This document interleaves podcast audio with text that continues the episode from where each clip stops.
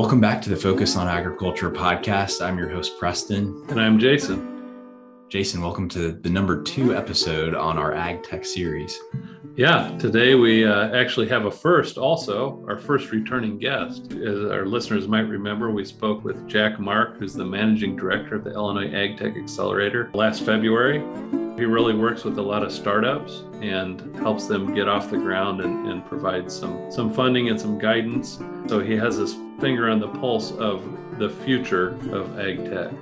Yeah, absolutely. It was very interesting to hear all of his companies. You know, they're all under the ag tech umbrella, but I mean, everything from, I, I, don't want to spoil it. So I'll just say that there's a diversity of companies in the ag sector that are really, I mean, they cover a lot of different gamuts. So is it saying too much to say he ate a bug? You can say, yeah, let's just say eating grasshoppers and stay tuned for that at the end of the podcast. So without further ado, let's get right into the podcast with Jack. Well, Jack, welcome back to the Focus on Agriculture podcast. It's good to have you here. To start things off, could you maybe just give a brief overview of your background, what you're up to now? Sure, sure, Preston. Uh, you know, I like to joke that if you hang out in Central Illinois long enough, you're going to fall into agriculture forwards or backwards, one way or the other. um, and so, if you, if you can believe it, I actually got started in agriculture working for a company that made model airplanes. and so, uh, it's been been been a few years ago, but the partic- this particular company, which is based on a Champaign Horizon hobby, they um, we kind of were looking into um, some commercial applications for some of our UAV technologies. And one of the places where we saw an opportunity was in, the aerial survey of crops. As I'm sure everybody remembers, six or seven years ago, there was this prediction that NDVI was going to take over the world and we were going to be able to put crops on autopilot. And these drones were just going to tell us everything we needed to know about um, how to do precision agronomy better. And uh, seven years, I think people are still, you know, having conversations with their agronomists. I don't know that NDVI quite delivered on everything that people thought it would, uh, but it was a great jump off point for me personally uh, into agriculture because um, through through that project, I got connected with uh, with a startup in Champaign. Um, Agrible, where I worked as a product engineer for uh, until its acquisition by Nutrien, and then I worked as a product manager with Nutrien uh, on a on a few different um, projects. Uh, and then the opportunity to work with this accelerator came up, and I jumped at it because I've, very early on in my exposure with agriculture, I had a deep appreciation for how no nonsense the sales process is um, because uh, you've either got the goods or you don't. And so I really, that really resonated with me. Um, I'm, I'm kind of, you know, a, a, a, I would say a data enthusiast and so um, you know i think uh, i think being able to kind of show somebody evidence that something works and being rewarded for that and and knowing that that's going to be that's going to come up in the conversation i have a, an appreciation for that so i think um, that's something i've always always really loved about agriculture although it's also what's challenging because if you don't have the goods then yeah. you know so um, so yeah and, and so but one of the things that's been exciting about working with this, this accelerator is that, that we deliberately select companies that are going to listen. And i think it's a critical survival skill in agriculture. If you're not going to listen you're not going to last long. And so we deliberately select companies that are going to listen and um, and and then that that is a uh, uh, for for us that's sort of um, a good sign that they're going to uh, that's uh, that they have a critical survival skill. So we we don't know if they're going to go you know go big or whatever, but at the very least we know that they stand a chance. And so um, so yeah, that's that's kind of that's kind of what we do. So then we we we work with the individual through the Illinois AgTech Accelerator. Um, we work with these companies to help navigate their go-to-market strategies, their pricing plans, who their go-to-market partners should be, um, and uh, and and really help them shape sort of um, the steps that come right after proving that it works, and then figuring out how to share that information with other people and get it into the hands of the people that uh, that are going to use that technology. And we cast a pretty wide net. I mean, it's you know we're based in Champaign. There's there's no denying kind of the impact that this geography that our community has on global agriculture um, in terms of the direct this is how you put something in the ground and get something out of it.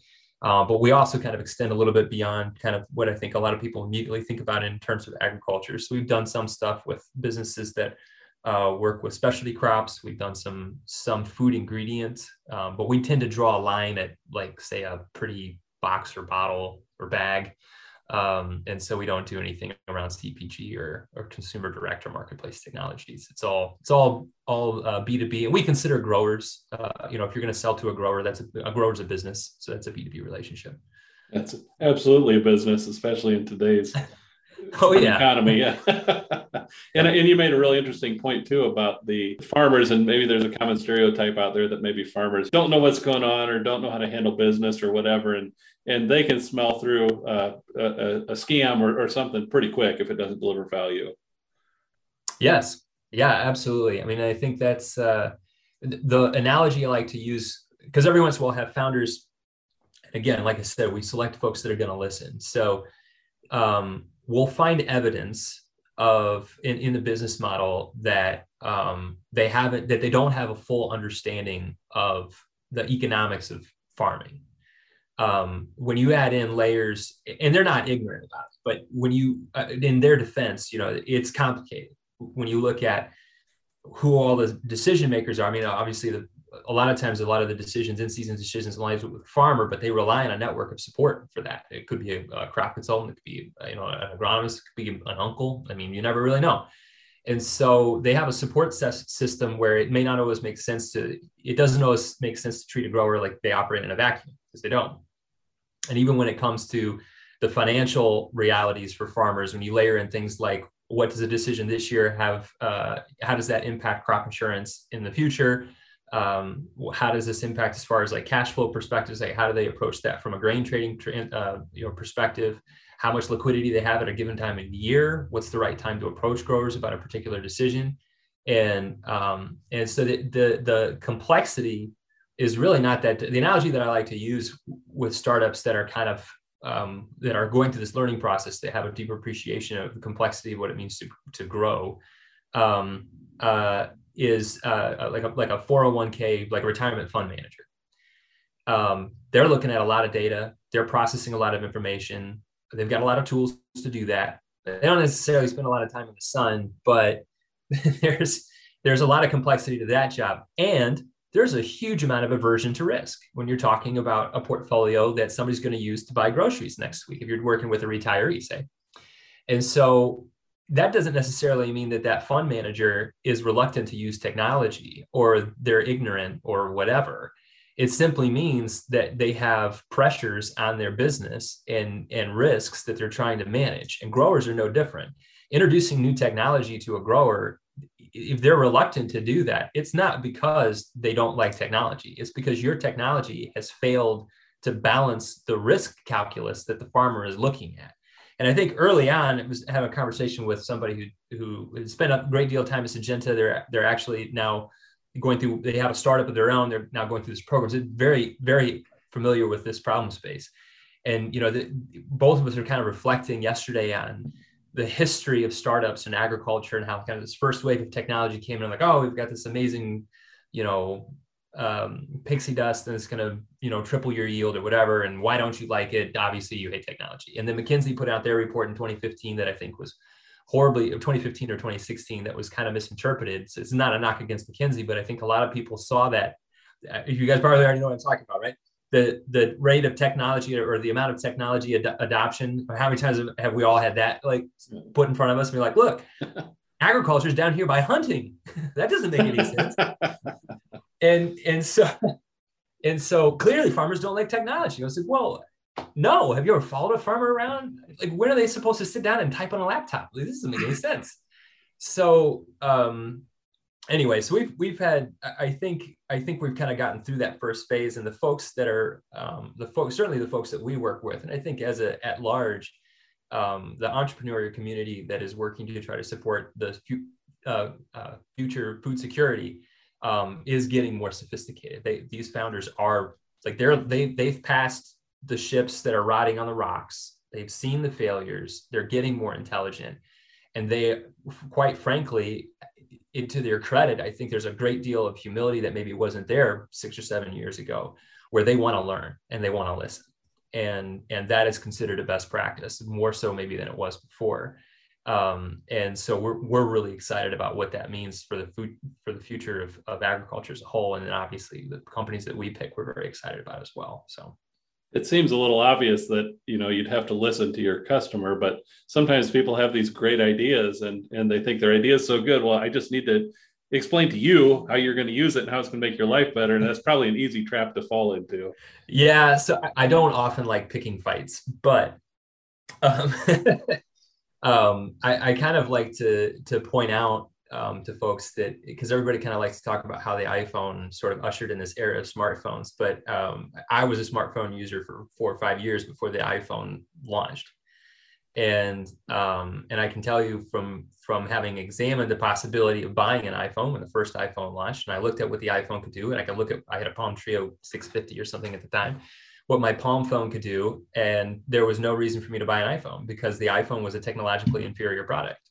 And um, when you, and a lot of people, this is why I said I don't usually like picking fights, but that's one that'll sometimes get people kind of, you know, a little a little fired up.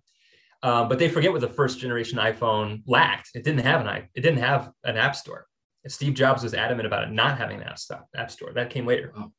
There's no copy or paste and and the phone that i had at the time i could use as a modem for my computer this is before hotspots i could use my phone as a modem i could log in to our point of sale software of the company that i was working with at the time remotely on my phone and check inventory using a third party app these are things that the iphone didn't have but what the iphone did have was accessibility and why was that? Was because apple listens to their customers better than than fr- frankly they listen to their customers better than palm better than blackberry. And and and now those companies blackberry is officially dead. The last attempt to revive it failed a few months ago. Palm is a shadow of what it was if it's if it's anything. I don't even think that they kind of tried to bring it back a little bit last year and it, it fizzled and died horribly.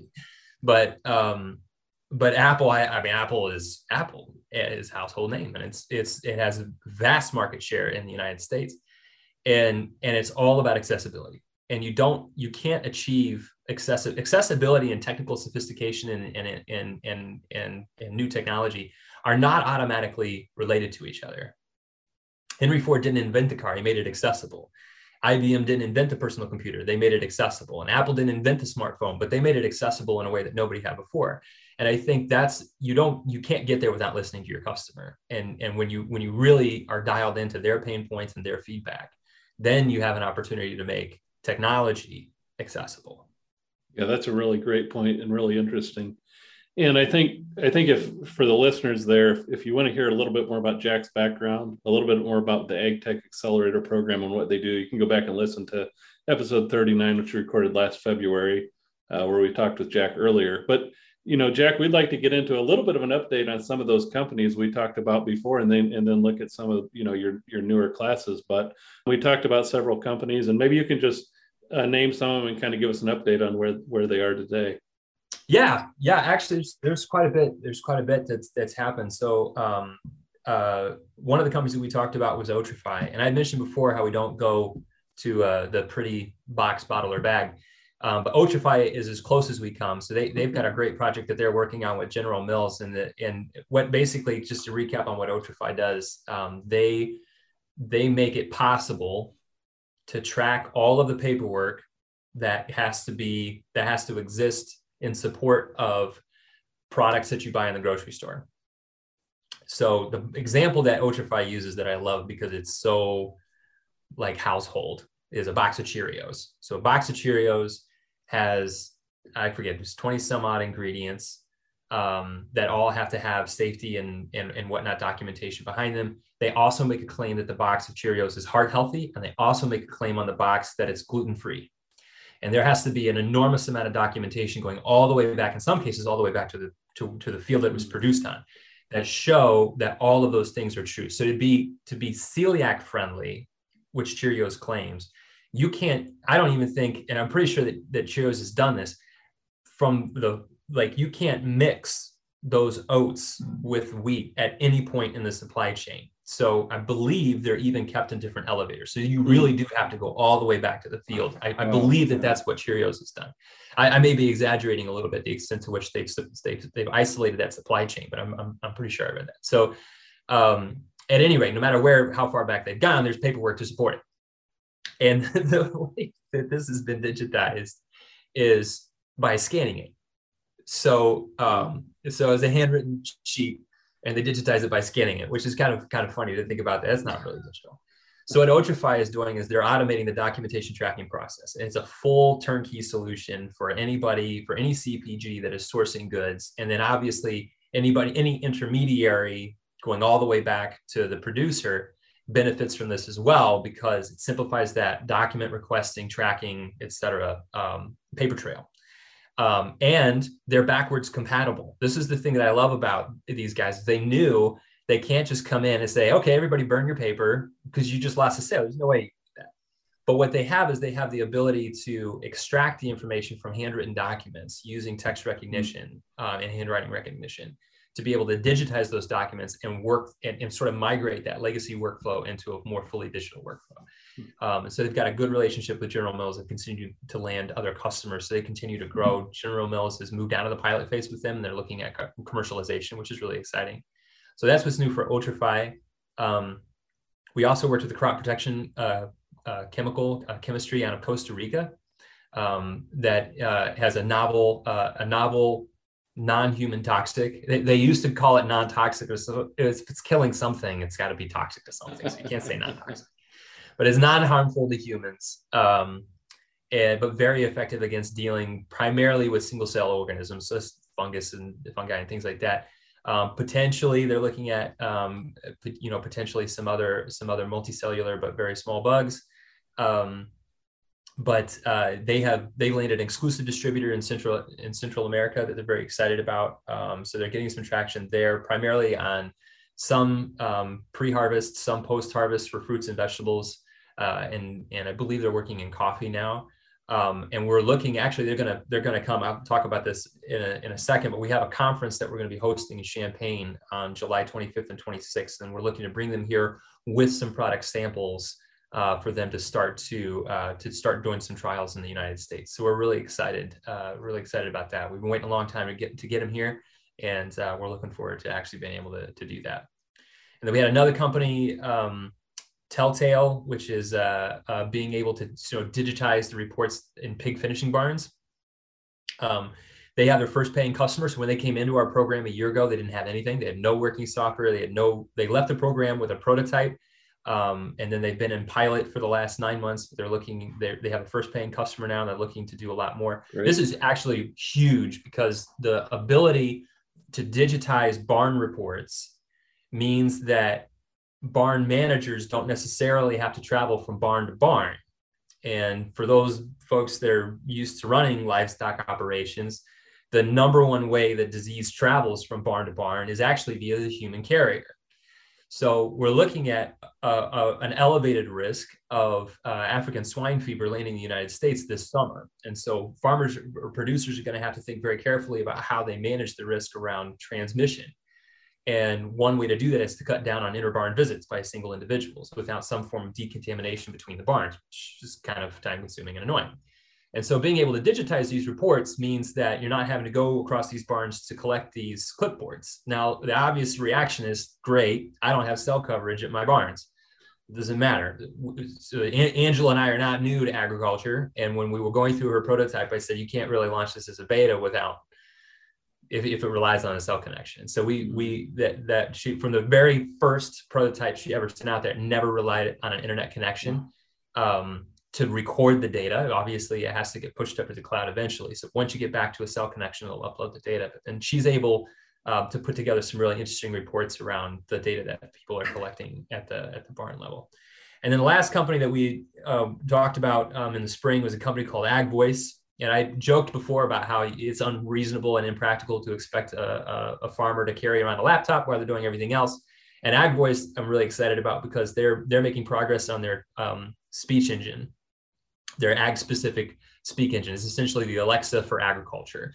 So if you can imagine being able to, you, they usually will have you wear a headset or something like that. But if you can imagine sort of like opening the app and particularly for um, for seed breeders that are uh, that are in- inspecting uh, uh, you know corn or whatever throughout the season um, and recording that information. And a lot of times you have either one person who's like trying to hold the pen, the clipboard, and an ear of corn at the same time, or most times, I think they probably send two people out there. We talked to one company that um, actually has somebody on the phone so that because there's no practical way to hold three things with two hands. And so this enables you to do that and um, and records it accurately. So we're really excited. When you think about the implications on farm management systems and the amount of data, like if you've got if you're engaged in a carbon program or something like that, and you put it off to the end of the season, you got to put your stuff in to get the credits with Indigo or whoever. You could spend. I haven't talked to a farmer who's like, oh yeah, took me an hour. like I, you know, everybody's like, oh yeah, took like two or three days. I was up till one o'clock in the morning to hit the deadline or whatever. But you can imagine where if you could do that by voice throughout the season. So like while you're climbing the tractor and you're like, oh yeah, I'm going to plant today, row spacing, seed population, whatever it is that you have to enter in your farm management system, you could do it like in the situation, like as it's happening. So we're really excited about what Ag Voice. They, they practically invented a keyboard that actually works in agriculture. We're going to think about it that way. It's that fundamental. So we're, we're really excited about about where they're headed. Uh, yeah. I was just going to say, as, as someone with a breeding background, I can attest to the value of something of voice recognition when you're taking notes because it's pretty difficult to have a pad that you're trying to look at and, and you're trying to enter data. You know, we tried all we've tried all kinds of things over the past 10 or 15 years where you have a little handheld uh, calculator type thing where you're trying to just enter numbers on it without looking. And you know it, there's no good solution other than than voice i think. So uh, there's a lot of potential there for for uh, industry use too. Yeah and they are looking at beyond just uh, beyond just farmers too. So they're looking at dairy and ranch operations too. I mean, it, you work, I mean, their target user works with their hands. Like there is no, eh, this is the thing about tech adoption. sorry to kind of rant about this, but when people talk about the slow adoption of technology in ag, it's more of like tech, where have you been? Like, congratulations, you managed to get an accountant who used to write on a piece of paper at a desk. You took his piece of paper and, and pen away and gave him a laptop or a PC or whatever. Like fine. You didn't fundamentally change where they work or how they work. They're just entering the data that they were entering before differently. But we've we've expected farmers to change fundamentally into without abandoning what they what they've always done, which is grow food. We've been we the, the the pressure on them has become oh now you have to be an IT specialist. Well now you have to you know you, you have to uh, you know uh, carry this laptop around all the time. Well, okay, so we made it a little bit easier, and you got a mobile app. Well, it still takes one hand instead of two, or two if you're going to do anything with it. Um, and so I think uh, I'm I'm just, I'm really excited, frankly, for tech to catch up to to to what it means to to to to farm um, and uh, or work with livestock or whatever. So so yeah, uh, we and then we did another program uh, in the fall. We worked with uh, we invested in four more companies. Um, it's I, I, don't think I mentioned that um, early in this, but I think I did in in in the other episode that you mentioned, Jason. But um, we invest in all of these companies, so so we we walk line alongside them as a as a as a partner um, for as long as they're in business. This isn't like where you buy a share of Microsoft and you know Bill Gates calls and thanks you personally. I know he's not the CEO anymore, but that's that's not the that's not the case here. Like we we we we have to. I, I look all of these CEOs and founders in the eye on a, on a monthly basis at least um, some of them will have more frequent calls. You know, some of them I'm talking to weekly still a year later. Um, and so we're very close partners with them because we want them to be successful. So, um, so we ran another program in the fall uh, and invested in four more companies. One of them, uh, and again, tackling that farm management system. Um, uh, this is going to be a recurring theme because there's a company we're working with now that's along this same uh, same vein. So I'll say I'll say my my hot take I hope it doesn't offend anybody, but farm management systems have had a little bit of catching up to do because of the amount of information that had to be entered into them in order for them to become useful.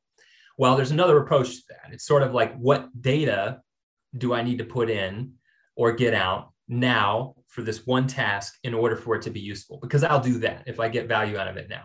If I can put it off until the end of the season, like any person who's really good at time managing or procrastinator or both, I'm going to put it off until it has to be done because there's something else that has to be done today that can't be put off. And so if you integrate farm management and data entry into the process that has to be done today and it leverages that process, accelerates that process, then it's a value add to do it now. And so a really good example of that is IntelliCulture, which is a company that we worked with in the fall. They're primarily working on um, operations with lots of small machines as opposed to a small number of very large machines. So they're looking at orchards and vineyards right now on the on the west coast, uh, but they, their their eyes are much bigger than that. And um, what they do is they have uh, they interface with a device that plugs into an like say an OBD2 port or serial port on your machine, and uh, and it tracks where you're going and what you're doing. And so the Climate Puck has done this before, but they're taking it different, a slightly different approach because they're immediately turning that data into things like spray coverage. Um, and they're they're uploading that data in real time. So what that allows, uh, and it, for folks that are, um, this is going to be reviewed for folks that are um, used to orchard operations, but for those that aren't, you might have multiple machines in an orchard at one time and they're going to have their own area, but maybe they're like, oh, I forgot to do that row. Did I do that row? Is the next guy supposed to do that row? Well, in real time, you can see where all of these machines mm. are and where they're covering. So the risk of overspray, double spraying, or missed spraying is basically zero because you can manage it in real time. They also, because they're pl- already plugged into the port, why not collect maintenance information? How long has the engine been running? How long has the machine been running? So you, they, you, people implement this technology because they get value from it in day one not in six months, not when you talk to your agronomist today. And so it becomes an integral part of your daily process and while also benefiting because that information can then be leveraged by a farm management system and they integrate with different farm management system platforms and things like that. So, so that was one company that, that we worked with. We also worked with a company, um, Top Yield, that is facilitating the exchange of information between ag experts and uh, and people that need that knowledge. So so the the historical sort of paradigm for this, I think, for most uh, most producers is that they would interact primarily with a crop consultant or sales crop consultant or sales consultant or whatever. Um, and uh, but I think there's there's an opportunity alongside that, not in replacement of that, but alongside that, I think there's an opportunity too to have um, to t- sort of take that coffee shop conversation. Um, as coffee shops probably Casey's, but take that conversation to the internet and sort of say, well, actually, you know, I've got this situation, this problem. What is everybody else doing? And this is the this is really quite frankly the value of the internet. This happens to sort of like people people call it like ag Twitter, or there's Facebook groups for this, there's ag talk and things like that. But Top Yield kind of is taking a novel approach because I think they they see value in the exchange of that information. Um, and and so they're exploring different ways that they can they can capture that value um, and and and validate the the um, validate the source of that knowledge. So, so it, it's yeah. Is this more like a, a forum or a social media platform, or is it more of like a teledoc where you're interacting with a specific person? It's more of a social media forum um, and then there's yeah it's more of a more of a social media forum for being able to kind of like post questions and things like that. And i think they they have a vision for being able to to develop develop it extend it further potentially even for kind of what you what you just described kind of like a mm-hmm. teledoc. So um, but i think that's that's so sort of facilitating the taking the relationships in agriculture and the ability to share that knowledge taking it online in a way that hasn't really been done before um, or certainly a, a fresh perspective on it um, and then we had another company. This is this is I mentioned before how we kind of go off into into ag ingredients. I know people have a lot of opinions about alternative sources of protein. So I'll say right now that I'm not a vegetarian, but I try to eat one on a regular basis. And so um, the uh, uh, I haven't checked that box yet today, actually. So I, I got to figure out what I'm going to have for lunch. But um, but uh, we did find a really exciting company actually based out of Israel that has figured out how to raise grasshoppers at scale. And it, I, I, didn't realize this until I started talking to them. Actually, I was talking to somebody else when I discovered this, but apparently when you try to raise grasshoppers in captivity, they turn insanely violent and tear each other to pieces. Wow. Um, which is kind of a crazy to think about. Cows don't really do that. And so um, but uh, but they figured out how to how to do this at scale. Um, they taught grasshoppers how to drink water, which is a thing. Apparently, uh, one of the things that's expensive about raising insects is they have to eat wet food, wet feed because they don't drink.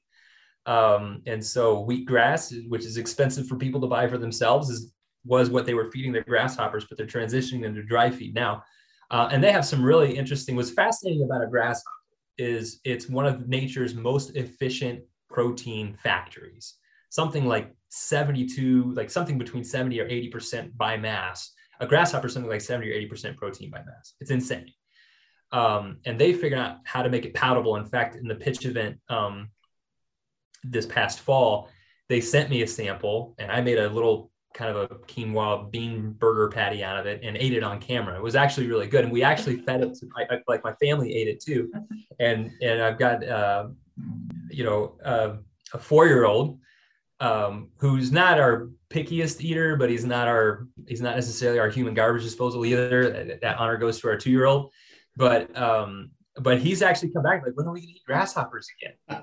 and so and so there's a novelty to it. I mean, I think, and I think that's for a lot of these solutions. There's not a uh, okay, we're going to stop eating beef. We're going to all switch to pork any more than anybody's. I've got, uh, you know, a couple of cars that that um, I've got a car um, that I'm passionate about, and it's never going to burn anything but gasoline, and and I'm going to hang on to that. So there's going to be these things that like all fit into this part of part of a puzzle. It, it, so it, it's overstating to say. And what I love about Dror, the, the CEO of that company, is that he's all about this. He's like, you know, the right market for this are people that are, for example, his beachhead market is in the fitness industry because a protein dense powder that doesn't come from milk has a strong market.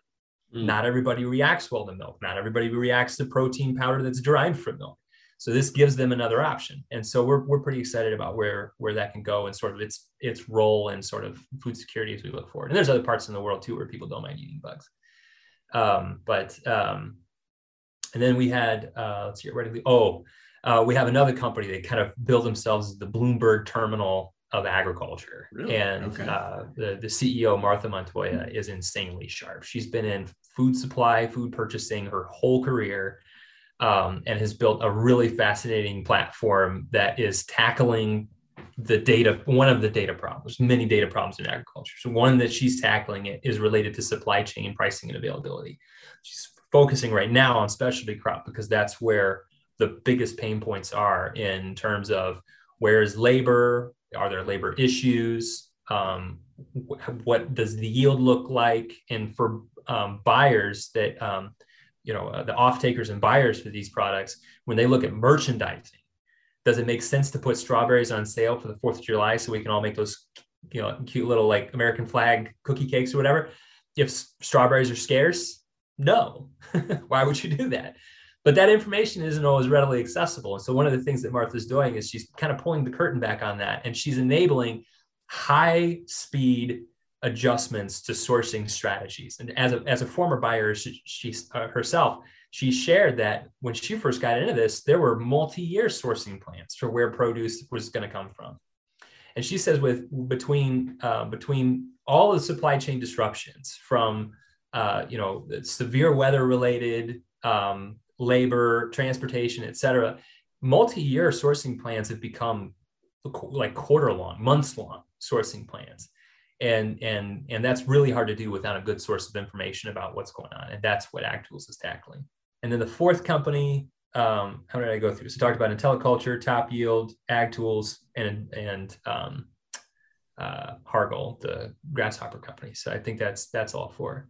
And then our current cohort our current cohort we really we really kind of flexed a little bit and we said let's see what happens when we do something that is really midwest relevant hmm. and so we've got a group of five companies that that are that are we've we've had some of them here already um, this spring. We're in week seven now. They we we brought them here for uh, for a couple of events at the end of uh, April, and um, so we have one company in the fintech ag fintech space. So it's more for ag lenders.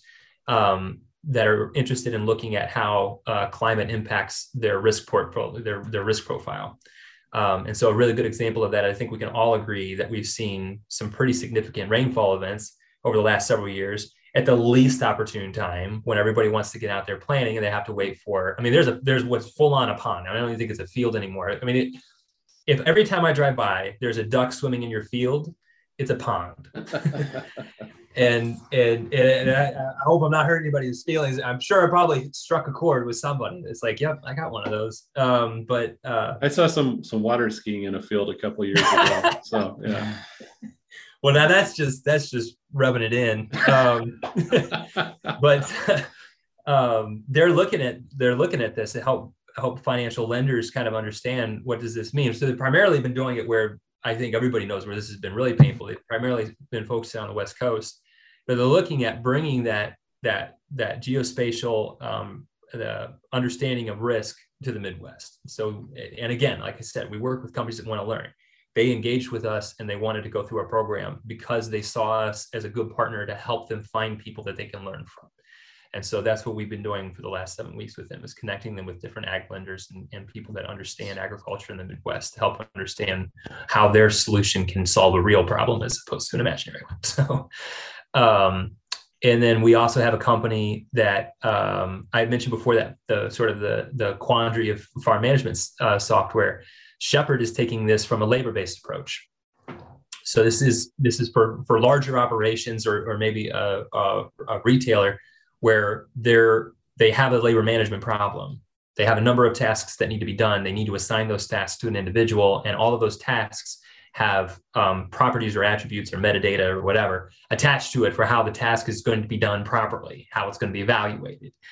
And, uh, and essentially, what there's other software out there that kind of does this, like Monday kind of does that, Microsoft Teams kind of does that, but it's not really focused on agriculture. What Shepherd is doing is they're taking that workforce management, task management, and they're bringing it to agriculture. But when you're done, what do you have? You have a list of all the tasks that you've done over the course of the season. And the output of that is very similar to the data that should go into a farm management system. And so, but it's been done in real time. Why? Because it delivered value now, not in six months, now. And and so Tyler, Tyler, like I said, would spend some time at Syngenta, he's very near and very close to this problem. I think he, his first inspiration, he says, was when he walked into a farm office, and their wall was covered with sticky notes, and and that was how it was being done. He said, you know, I think there's probably a more sophisticated way to do this that's also less of a pain. And so that's uh, that's kind of where that's kind of what he's focused on. And then we have another company um, we have another company that's working on a soil sensor um, and then uh, deriving. So there's a soil sensor, soil probe, essentially. You can stick this thing in the ground and get a soil test that that is functionally very similar to what you would get from taking a core, sending it not a not like a, a two meter core, but taking a, a, a core, sending it off to a lab, waiting a week or ten days, and then getting it back um, and so they're able to do this more or less in real time. In fact, there are some applications where the sensor is left in. This doesn't work as well for broadacre, but there are some applications in specialty crop where the sensor is left in year round, solar powered, mm-hmm. and it's constantly sending that data back hmm. um, about what soil conditions are like. So, but you can imagine where for like a grid sample or something like that, just be able to walk through, stick the thing in the ground and collect all the data, then come back. You don't have to worry about geospatially like correlating all the samples because it does that for you. It georeferences the data for you, um, which is pretty sharp. And then they're looking at okay, well, once we have soil data, what can what else can we do with it? So there's a lot of value to kind of simplifying the soil test process. But there's also additional things that they can do with that data. So they're looking at ways to try to take, whether it's from their sensor or from a conventional soil lab, how can we take that data and help level up people's um, agronomic decision making? So instead of it's and this has kind of been the promise of farm management systems for a long time. We're, we're going to organize all this agronomic data so that it's all at your fingertips, but we're still kind of waiting a little bit on the tools that help actually manage five years of data or eight years of data to help you make a decision today. And so those are the kinds of things they're looking at around pattern recognition. What's a good way that we can, and, and what I appreciate about them is they're not going straight to the autopilot version where it's sort of like you need to put five pounds of nitrogen down per acre, whatever. Like they're not getting that specific. What they're doing is they're trying to sort of offer some options and, and let the expert let, let the expert kind of sift through that. And I think when we look at what autonomous decision making looks like, whether it's in cars, airplanes, or anywhere else, that first step is really the machine, that artificial intelligence working alongside human intelligence, which has context and intuition that the machines don't have. Um, and maybe they'll get there eventually, but they're not there now. And so, walking alongside, having that machine essentially augment human decision making, um, levels up an efficiency uh, is, a, is an efficiency enabler, if you will, um, that would be particularly valuable. For example, a, a, crop consultant who has 20 customers, but they can only have in-depth conversations with five or eight because there's just so many hours in a day. And so this this can allow them to essentially extend their expertise. Right? It's like a it's like a super suit and um, extend that expertise to more of their uh, more of their uh, more of their clientele. So we're really excited about what uh, what that could mean. Um, and then the last company, uh, I think that's what am I up to before? So we talked about Shepherd, we talked about Aquaoso, the fintech company. We talked about um, um, SenseGrass with the sensor. Um, we're also uh, working with a company uh, in controlled environment agriculture. Um, this is one of the two companies that we're working with that are from outside the United States. So this company is actually based out of Dubai in the UAE. Uh, and they've already launched um, essentially a greenhouse management um, program in uh, in the Middle East, and they they're they've already been quite successful um, with that model there. But essentially, it's almost like greenhouses as a service. Um, so why is that relevant for Midwest? Because he's not targeting grocery stores necessarily, although that's certainly a customer that he's interested in. And he's he, he's has some experience working with high-end restaurants and resorts that are interested in sourcing produce directly because it helps them with the clientele. But where he sees the opportunity is around things like succession planning and portfolio diversification. So you can imagine whereas a midwest grower if you can take an acre or two out of rotation and put in a greenhouse now granted you don't have any experience doing that so then what's missing and i mentioned this before about iphones and pcs and everything you know other things the secret sauce sometimes is simply in the accessibility so he's not inventing greenhouses. That's been done. He's not inventing sunlight. That's been done. What he's doing is he's making this accessible so that people who are interested in this as a diversification play or farm succession play, or simply a way to grow year round, that's possible. And he takes the risk, reduces the risk. He doesn't, let's not kid ourselves. It's still agriculture. He reduces the risk so that uh, around by providing information about the proper crop mix, and he'll even staff it for you and so uh, he'll he'll find the uh, the resources that you need to be able to be successful. So um, we're really excited about what what his opportunity looks like in the United States, and and, and we're really appreciative of uh, again just a humble guy coming here, listen to the problems people have, trying to figure out how his solution can help. Um, and then the the fifth company that we have based outside the United States is uh, headquartered in Kiev, Ukraine currently operating out of Poland for obvious reasons. Um, Kray Technologies, um, uh, Dimitro uh, Serdu is the is the founder. I talked to him for the first time a year and a half ago, um, and they were still working out some kinks with uh, with their uh, with their aircraft. Actually, I think they mostly figured out they were looking for pilots.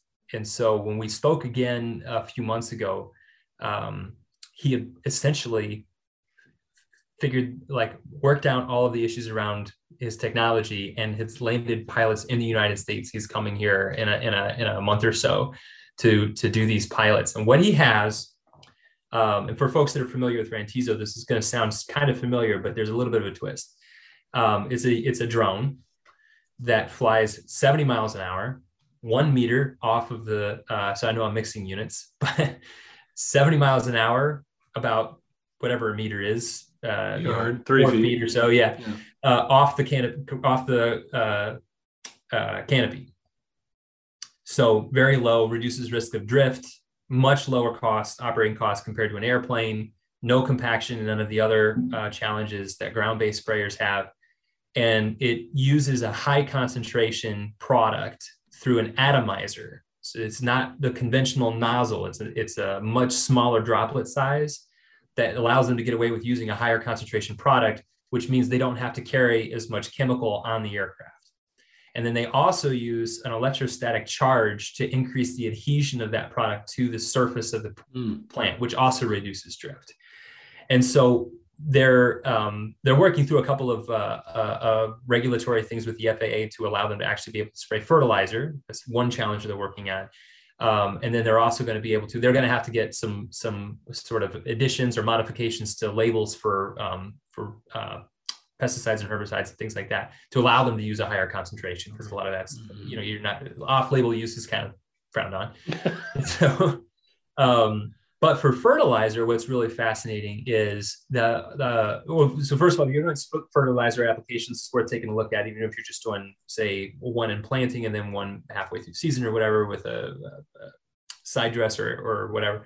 But what's interesting is for the lower cost of application, what would it look like to do three or four fertilizer applications in a season? and have it be foliar and and and not have to worry about some of the other challenges around doing multiple applications when it's not cost prohibitive um, and so and that's that's something that they're really excited about uh, what does it mean to be able to reduce drift what does it mean to be able to uh, to possibly use less overall product um, or or at least reduce the complexity around. I guess you probably use the same amount of product, but um, so they're really looking at leveling up that efficiency. And the other thing that's really interesting about them is that they own the full technology stack. They're using a proprietary flight controller that they developed, which is insanely complicated. Five years ago, if, so, if they had come to me and said five years ago, like, "Hey, we want to develop our own flight controller," I've been like, "You're crazy. No, don't do that." But they did it, and they pulled it off. So it's a good thing they didn't ask my opinion on. It. But um, they also have a computer vision navigation system that essentially recreates. So they're not. It recreates the surface of the crop, like like basically terrain mapping, and um, and they have that technology. Um, the airframe is their own design, and it's super cool. It's like a six meter carbon fiber work of art. It's gorgeous. um, it's, it's, functional too, but it, it doesn't hurt if it looks cool um, while it's flying over your field. So, um, and then um, they also uh, they also uh, own the technology around or have a very close relationship with the developer of the atomizer itself. Um, so both the electrostatic charge part of it as well as the nozzle design, the centrifugal nozzle I still say nozzle, centrifugal atomizer that actually um, sprays the sprays the product. So really excited about um, about their potential to disrupt. And, and, this is meaningful. I think again, two three years ago, everybody would have been like, "Why would I care about this? Fertilizer's cheap. And I'll just put it all down at the beginning, or or maybe split it." But that's not the case anymore. And and if you kind of look at uh, if you kind of look at fertilizer markets, particularly around things like like potash, we're we're not this is not the last season we're going to have to deal with this right i mean this yeah. imports from russia are, are, question mark for a long time and uh, and shifting supply chain as we've discovered over the last three years of this we've got quite a bit of experience now as you know dealing with with covid supply chain disruptions they're not going to bounce right back and so the days of nitrogen being treated or fertilizer being treated as cheap insurance they that a lot of the most of that is probably in the rearview mirror and so i think people are going to have to start thinking more strategically about uh, fertilizers and input. And so uh, then the good news is, is that primarily for say environmental reasons, um, alternatives or, or, ways to optimize that fertilizer application are already in the pipeline. So the solutions are on the way. Um, and, and I think Kray Kray has is, is, is a piece of that puzzle. So we're really excited to see what they can do. Um, we, they probably won't have a huge impact this season. This season they're going to be mostly just doing spraying, frankly, spraying water as, as demonstrations. Um, but next season, we're really excited about about what that technology could do. Well, Jack, I think you've got a robust pipeline. It's exciting to hear. You know, you've got the ag tech umbrella, and there's just such a a wide um, scope of what these companies and what they're what they're working on. So definitely some exciting stuff. Um, for the folks out there who want to learn more about some of these companies or maybe the accelerator program, is there a place they can go to to learn more? Yeah, so you can go to uh, so we're we're operated by a company called gener8tor, which is based out of uh, Wisconsin. They operate a network of accelerators all over the uh, all over the country. So if you go to, I think it's uh, and I'll spell it. So G E N E R, the number eight T O R dot com, and then slash Illinois AgTech Accelerator with dashes between the words. Um, and then uh, I can send you guys that link and, and you can include it uh, if it's helpful so people can just kind of click on it. But I'll also um, uh, I'll also share. I mean, so your your audience, frankly, are and I mentioned this before several times about the importance of listening to the end user. And, and I think a lot of the folks in your audience are those end users. So if anything I mentioned is exciting, you want to learn more, you feel free to visit the website. My email address is on there, but I'll go ahead and give you that directly. So if you're interested in anything, feel free to reach out to me and I can connect you to the companies. Um, I'm always happy to listen. Like this is great, but this is a pain point I have that you haven't talked about. Um, and so my, my email address is jack, J A C K at uh, gener8tor.com. And again, that's G E N E R, the number eight, T O R.com. Perfect. We'll be sure to link all that in the show notes. And Jack, yeah, we really appreciate your time here and joining us for the podcast. It's been a pleasure. Yeah, yeah. Well, thanks for, thanks for asking me to be here.